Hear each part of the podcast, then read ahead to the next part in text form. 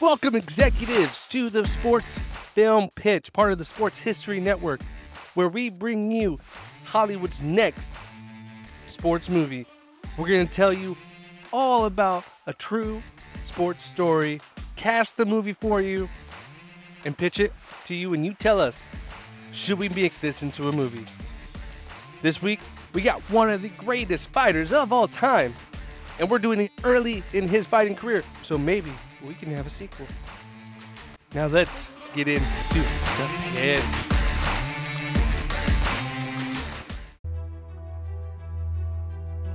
From a country where everyone thinks They're always after me, Lucky Charms. one man will fight to prove he's more than a leprechaun. He is one of the greatest fighters to ever enter the octagon. We're giving you the Irishman, the Mighty Mac, Conor McGregor, starring Taron Egerton, Sophie Turner, and Aaron Taylor Johnson. Don't miss this week's pitch.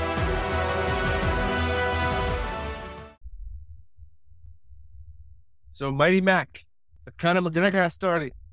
Who we gonna cast for this iconic role?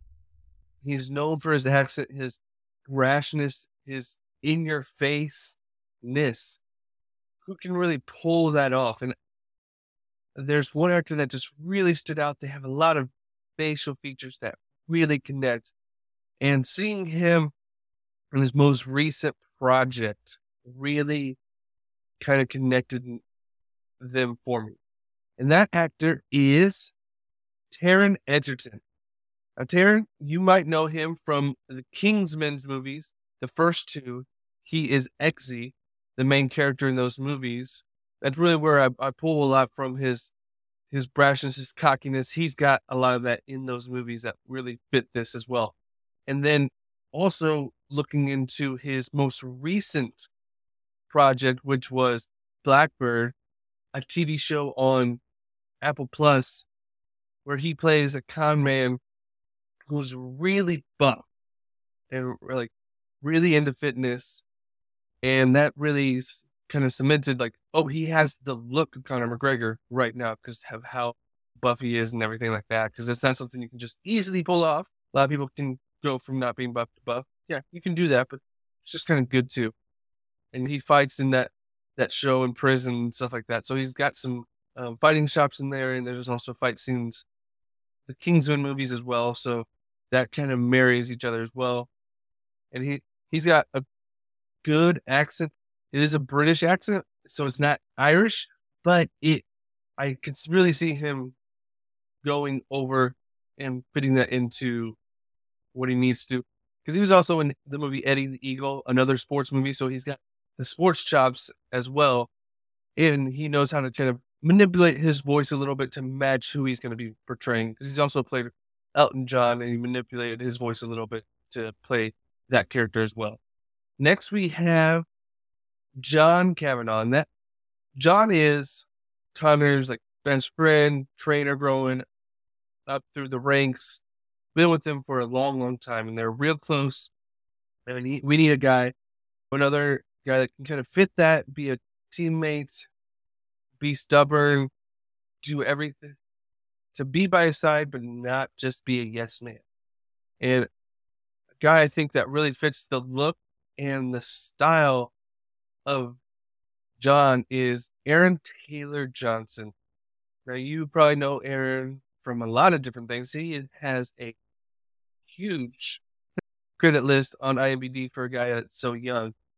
Most recently, he was in the Bullet Train movie with Brad Pitt, and he was in the movie The King's Man, the most recent Kingsman movie that Taron wasn't in, but he was in, so there's a good connection there. They were both in that as well. He's been in movie Tenet, Godzilla, Captain America, The Winter Soldier. He is in the MCU very little, mainly for the Age of Ultron, Avengers movies. He plays Quicksilver in those movies. He is also in the Kick-Ass movies as well. So he's got a lot of chops in the action genre. In the, in the Kick-Ass movies, I think that really kind of fits what would fit in here because he does a lot of hand-to-hand combat, and that's going to be what he's doing a lot with Conor and training him and just being that guy that's supporting him and raising him through the ranks. And finally, we're going to cast Conor's longtime girlfriend, Dee. She's been with him basically through his whole journey from becoming nothing to becoming the world's greatest champion in the UFC. So, who we need to cast here is someone that's very supportive and can go from being that's that supportive person that's right beside him to being that kick in the gut that he needs to keep on going. Another character I think that would fit this really good is Sophie Turner, another British actress who can kind of turn on the Irish accent pretty well. She's been in a lot of different things. She was in most recently in the Staircase miniseries on HBO Max, where she played an English speaker and had no issues with that at all. So she can manipulate her voice. So that's really good to see. And she's also been in the X Men, Dark Phoenix, First Class, Apocalypse. She's been in all those movies as well. So she's been in the superhero genre, show, showing she can do a lot of action. She's probably most well known for her role on Game of Thrones as well. So kind of showing she can be that support or backstabbing or whatever she needs to do, what she needs to do to get the job done. Can, so I think she would be a great addition to the cast and really push this movie forward to being a great sports movie. Now let's get into the pitch. So Mighty Mac, the Conor McGregor story. Now, a lot of you might be thinking, he's still fighting. He's still doing a lot of different things. How would you do a movie so soon after all this stuff? One thing I think that could happen because of this, and could be even a groundbreaking thing, is we could do a sequel. One thing that doesn't happen very much is based on a true story sequels. It's usually a one off movie and you don't have a lot of options to do more. In this case, I think you do have that option now, we don't know what he's going to do now and what's going to happen everywhere. This story is only going to go to 2017 before the Floyd Mayweather fight. So there's going to be a lot of time after that that we could conceivably take this and make it a sequel. And that's what I think is very interesting and why I'm kind of pushing for this because his story up until that point is a very unique and very uplifting story that rags to riches story. So that's what we're going to do for this. So Conor is born 1888 in Dublin, Ireland, to Margaret and Tony McGregor. I am so sorry. I'm going to slip into that accent all the time.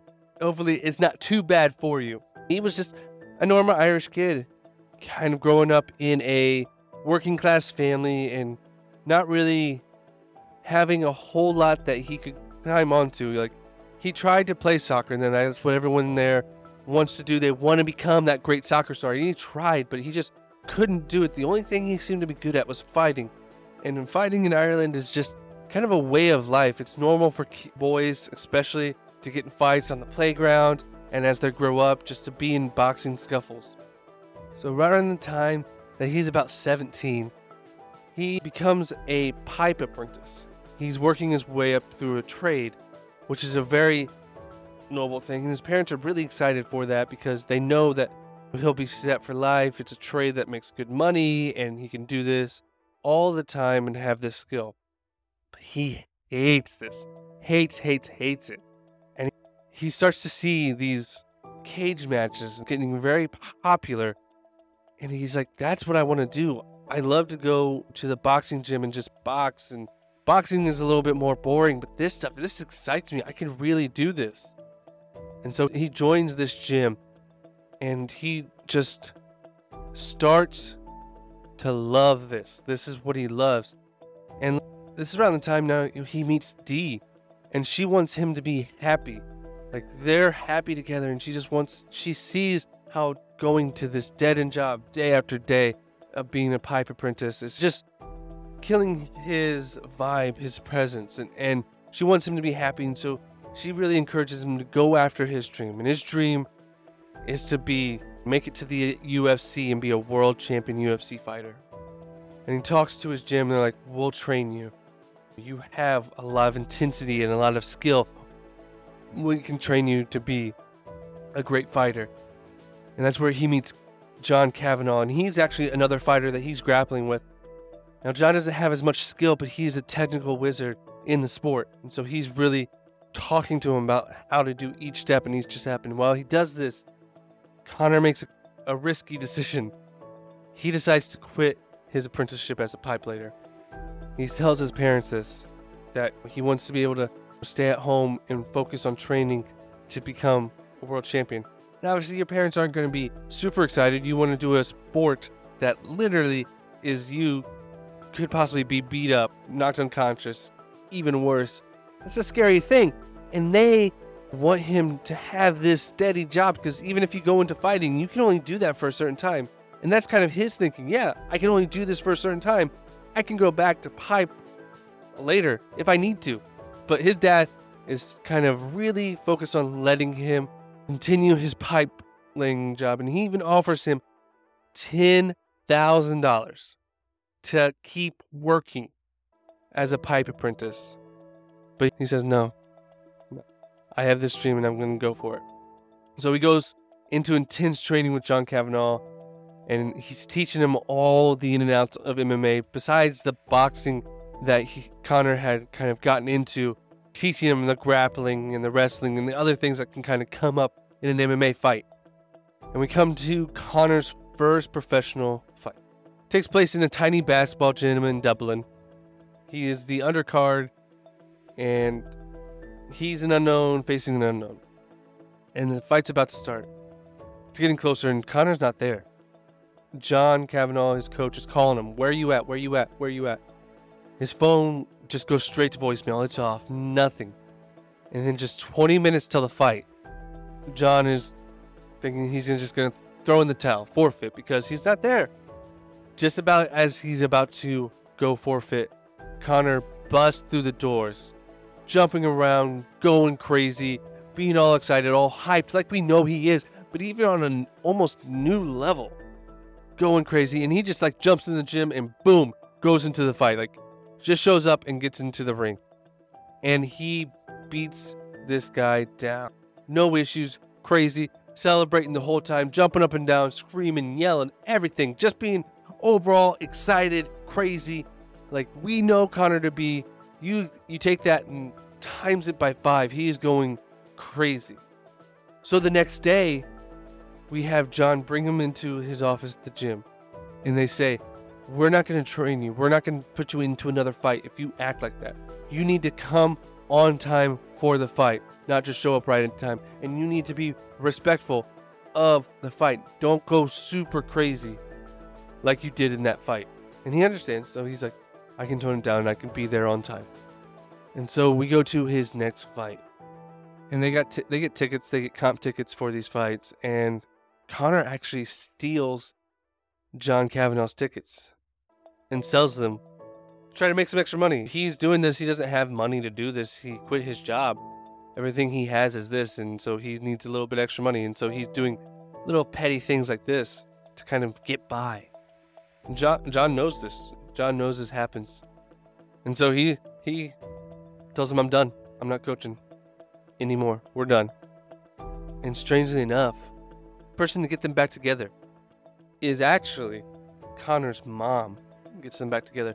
But we're gonna have Dee actually get them back together. She's got an important role in this movie, and so we're gonna be the the voice of reason for Conor. Basically, is who she is.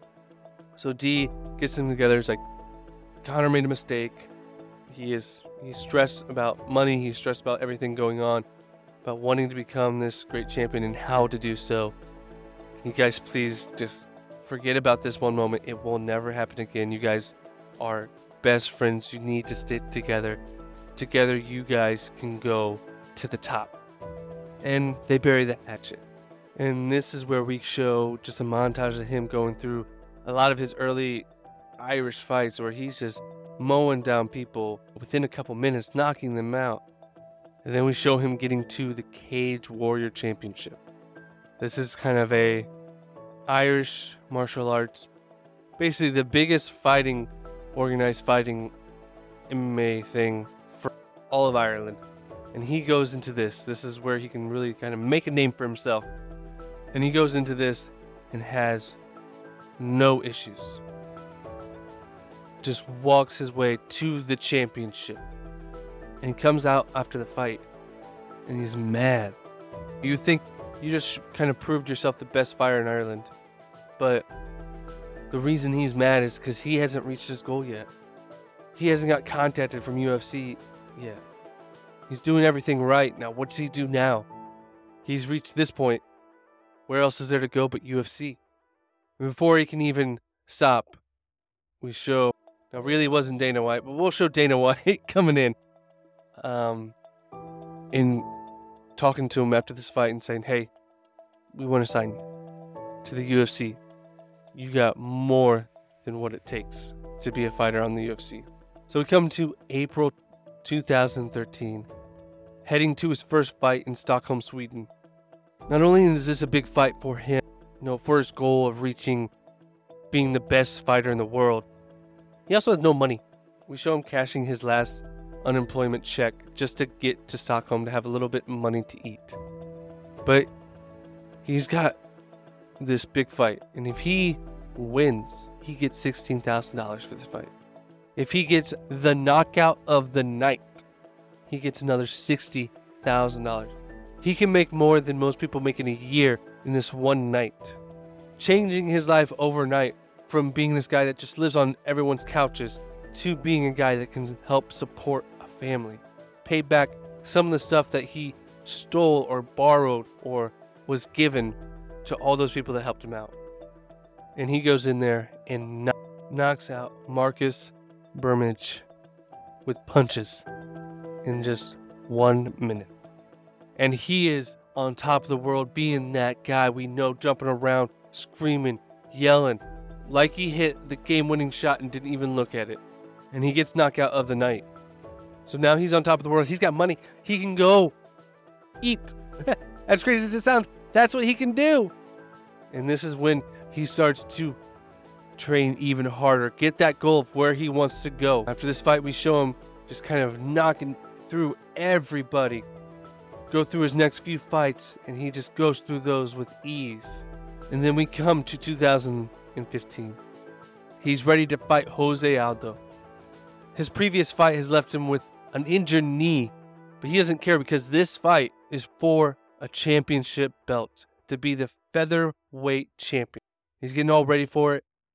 Just a few months before the fight, Jose pulls out due to a torn muscle he had in training.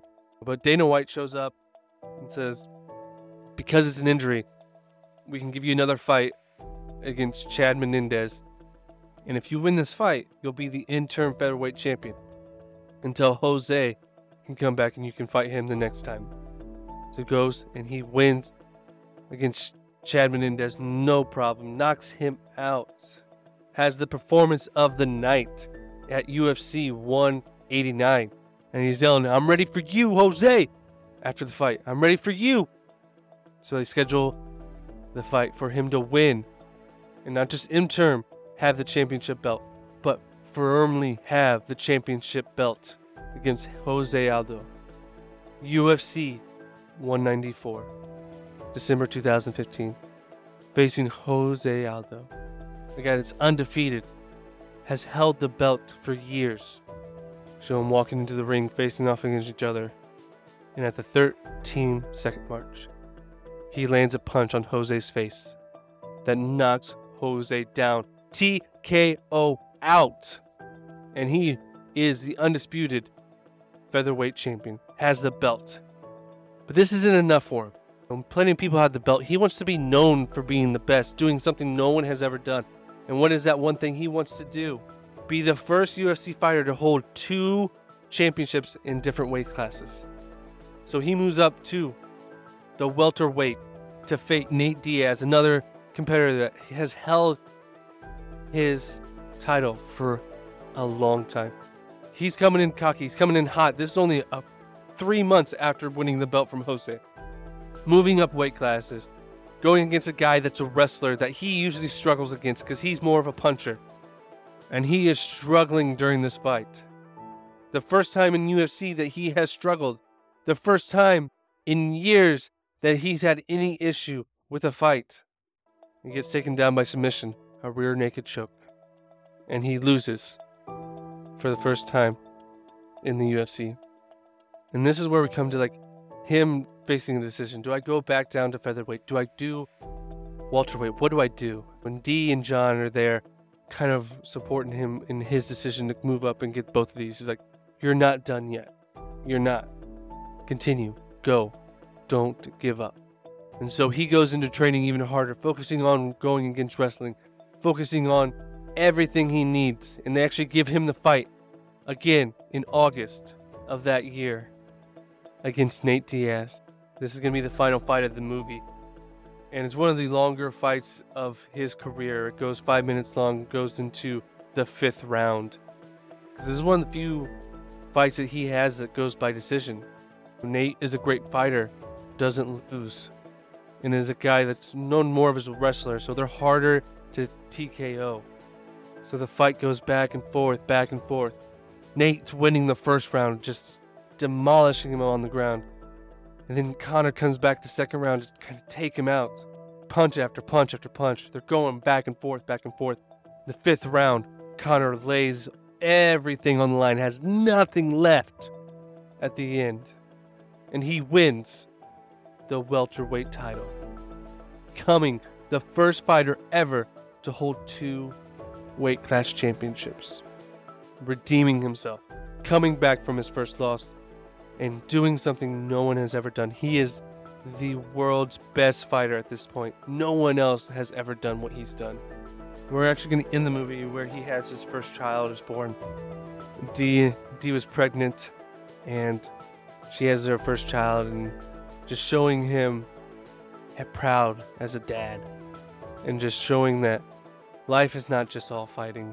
There's so much more as well, and there's so much more to come in his life that it's not over now.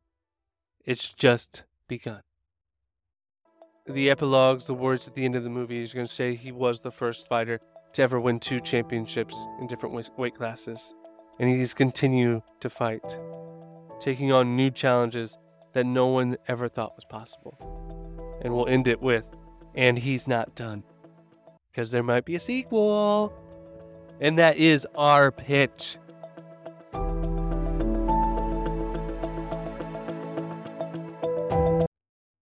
Thank you, executives, for listening to this week's pitch. If you liked it, tell a friend so we can bring you more great pitches for the next sports movie.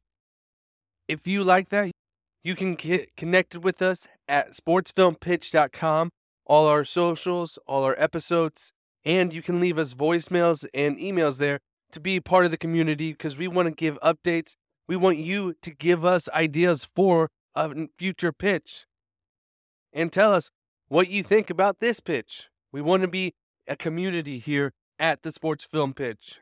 You can also contact us on our socials Facebook, Twitter, Instagram, or email us at sportsfilmpitch at gmail.com. We just want to hear from you. We want to know what you think, and we want to know what might make a good sports film pitch. Thank you for listening, and we'll bring you another sports film pitch soon. Thank you, executives.